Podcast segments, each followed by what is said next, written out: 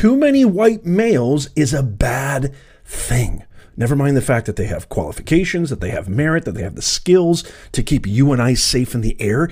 It's just bad. So we're going to make it a mission to hire people of color and females, regardless of qualifications. I don't know about you, but I don't care if you're male. I don't care if you're female. I don't care if you're purple, yellow, green, black, white. I don't care as long as you have gone through the necessary training, you have the necessary experience, and you have the necessary qualifications to keep me and my family safe, we're all good.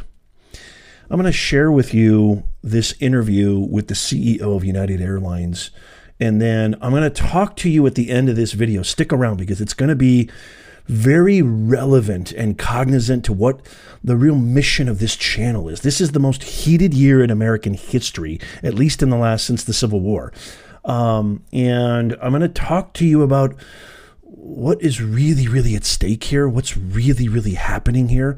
And I want to hear from you too. So stick around for that. But let's check out this interview with the CEO of United Airlines and why I titled this I'm Never Flying United Airlines Again. And Delta for that matter, too. Delta's pretty much followed suit. But let's check out the video. How is diversity and diversity targets working into the Aviate Academy? We have committed that 50% of the class of, of, the classes will be women or people of color. Uh, today, only 19% of our pilots at United Airlines are women or people of color. And by the way, from all the data I've seen, that's the highest of any airline in the country. White males not just dominate in the cockpits, also in the C-suite at United Airlines. Well, look, at United, I'm proud of the diversity that we actually have in our, our C-suite. I think if you look around corporate America. Correct me if I'm saying though. So I, this is just based off your website, the people you list as executives. But out of 11 people, three are women. I believe one is a person of color. Um, that's correct. Um, but you know, in corporate America, I think you know that's a low bar. How do you yeah. raise your own bar? Well, a lot of well, this you know, is just by hiring people of color. It. We have uh, no matter programs what. to. One of the things we do is for every job well, when we do an interview, we require women and people of color to be involved in, in the interview require. process, bringing people in early in their careers um, as well, uh, and giving them those opportunities uh, and creating a stronger bench. So you notice, was there any mention in there that? And, and by the way, the premise, the basis of that you know interview was is that there's too many white males. And I don't know when it became wrong to have too many white males. I don't understand this philosophy at all. I'm going to share another video too from Google's DEI Training Center where they say that white supremacy or white male syndrome is uh, uh, uh, white male anxiety is is a catastrophe, uh, is a pandemic in the United States here, which is just insane. Okay, so this is Google's DEI work training uh, center, and they say racism, white people's role and responsibility. So it's a workplace training. Um, and they're teaching their employees that white people voting for Donald Trump is no different than the opioid epidemic. Listen to this. If you had been taught equality from the beginning, you wouldn't be flipping out, but that's how hegemonic dominance works. And so I think that's why it happens. No, and we have to be willing to talk about that because it's really unhealthy. This white anxiety is a public health crisis in that regard. And that's why, you know, not only we were talking in the other room a minute ago before we came in here, you know, that, that it's not just the opioid crisis that we think about with folks killing themselves disproportionately, increasingly white working class folks who are, um, you know, using heroin or using over the counter uh, opioids. Um, but they're political opioids, turning to a candidate who says, You vote for me and I will take away your pain. I will bring back those jobs. I will make your life better. That- this is living proof that eloquence is not synonymous with intelligence. This is what we call uh, virtue signaling and talking like you're saying actually something, like Jon Stewart, but actually you're not saying anything and none of it makes sense. It's just fancy, uh, uh, soulless language um, that you looked up in the thesaurus and you've kind of concocted, but it means absolutely nothing. But people are fooled by this. What's what's scary? That's a form of an opiate as well. So we got to be honest about about the dysfunctionality of and the real danger of the front lash, backlash, whatever we want to call it, even for the people who are, you know, thinking they're going to benefit from it. Yeah.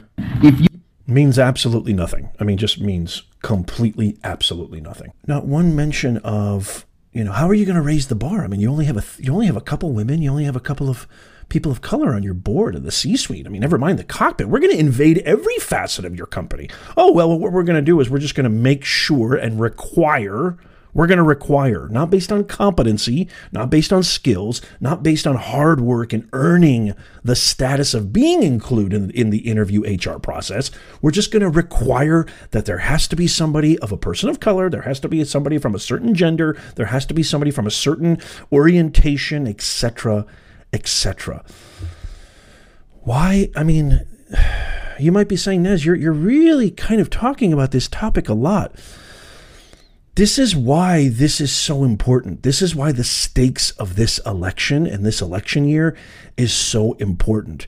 If you're watching this after the election, if you're watching this uh, after they've determined who the winner is, these issues are still extremely important because they're going to cultivate and mark their influence on every artery of life in our country, the United States of America. Never mind the fact that the United States of America pretty much is the global leader. So what happens here is going to be manifested and representative of what happens in other institutions globally, etc., etc. We're seeing the results of this mentality, this disease, this parasitic idea that has been sown into higher education for the last 20, 30 years, and through other uh, um, entities as well that have all coagulated and coerced to come up with and develop this ideology of forced positive discrimination. Again, um, I think most people, and I would love to hear from you, I think the majority of people would agree that it has absolutely zero to do with skin tone. It has zero to do with gender. It has zero to do with orientation. If you are qualified, if you've earned the position, if you have everything that necessitates you holding a certain title, position, uh, uh, outpost, etc., etc., where most people are all good with that. I don't care if you're female, I don't care if you're male. Most people are good with that. We need to go back to a meritocracy based ideology and system. This is dangerous. And so the reason I think this is so dangerous is because you know, I want to take a flight. I want to take my family on a flight. I now have this thought in my head. Never mind the fact that anxiety, anxiousness, um, is very bad for your physical health, your mental health. But the actuality that I might have somebody flying my family who was placed there purely based on an attribute that they had no control over, that they had no. Uh, uh, they, they don't possess any uh, uh exert any control over this attribute. It's completely intrinsic. It's completely random. That is absolutely terrifying, and it should be to you too. I bring this to your attention because I said it a million times. I also say it a lot on Twitter slash X. Egregious policies yield egregious consequences. We are seeing the consequences of this ideology in higher education with Claudine Gay, with Liz Magill, and, and, and Dr. Kornbluth. We're seeing it, and, and those three are, are completely emblematic of all of higher education and how all higher education thinks. Um, we're seeing this in government. We're seeing this in uh, uh, the people who pull the levers on society we're seeing what's happening with this scandal that's coming out, uh, uh, you know, with um, uh, the scandal that's coming out with I forget the the name of it, but but you know what I'm talking about. Let me know in the comments. It's the it's a new scandal of the nepotism uh, between the senator and the DOJ. I mean, it's just absolutely awful. Mills, I think it is Mills. Um, we're seeing the ramifications. We're seeing the egregious consequences all over. And this is terrifying. This is why my mission for this channel, I'm not conspiratorial. Most of you guys think that I'm conservative, I'm completely right far leaning. Look, I there are policies that I agree with that are, you know, uh, on this side, and there's policies I disagree with on that side. There's policies I agree with on the left and the right. It doesn't, to me, if it makes practical, pragmatic sense, if it's aligned with the principles and values of the founding documents and founding freedoms of our country, I'm all for it. And so, um, but this is This is catastrophic. This is catastrophic ideology. These are catastrophically bad ideas. And this is going to have an impact in the skies. It's going to have an impact on the safety. And we're going to see it. We're going to see it. It's going to manifest in so many, so many ways, but it's going to be too late by then. It's going to be too late by then. I think we need to do something about this now. We need smart, cognizant, intelligent people to eradicate this parasitic, detrimental, and really racist discriminatory practice, which is DEI, diversity, equity, inclusion. It's complete discrimination, and any kind of discrimination is wrong, period. I want to toss this over to you. Let me know uh, what you guys think.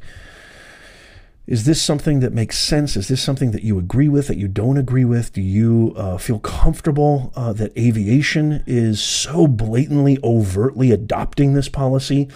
Um, what do you think of this policy? I want to hear from you. I respond to all the comments personally. If you made it this far, I want to implore you to make sure that you join our free newsletter. YouTube is notoriously known for censoring channels like mine.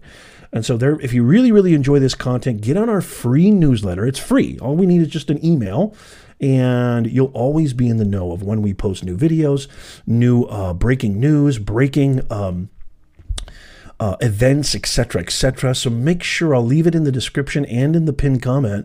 Make sure you sign up for our free News Nation, Nez Nation, News Nation. Make sure you sign up for our free Nez Nation newsletter, and so you won't miss a thing, and you'll always be in the know. Again, I want to hear from you. Thank you so much. Make sure you check out these videos right here. Subscribe down there, and I'll see you soon.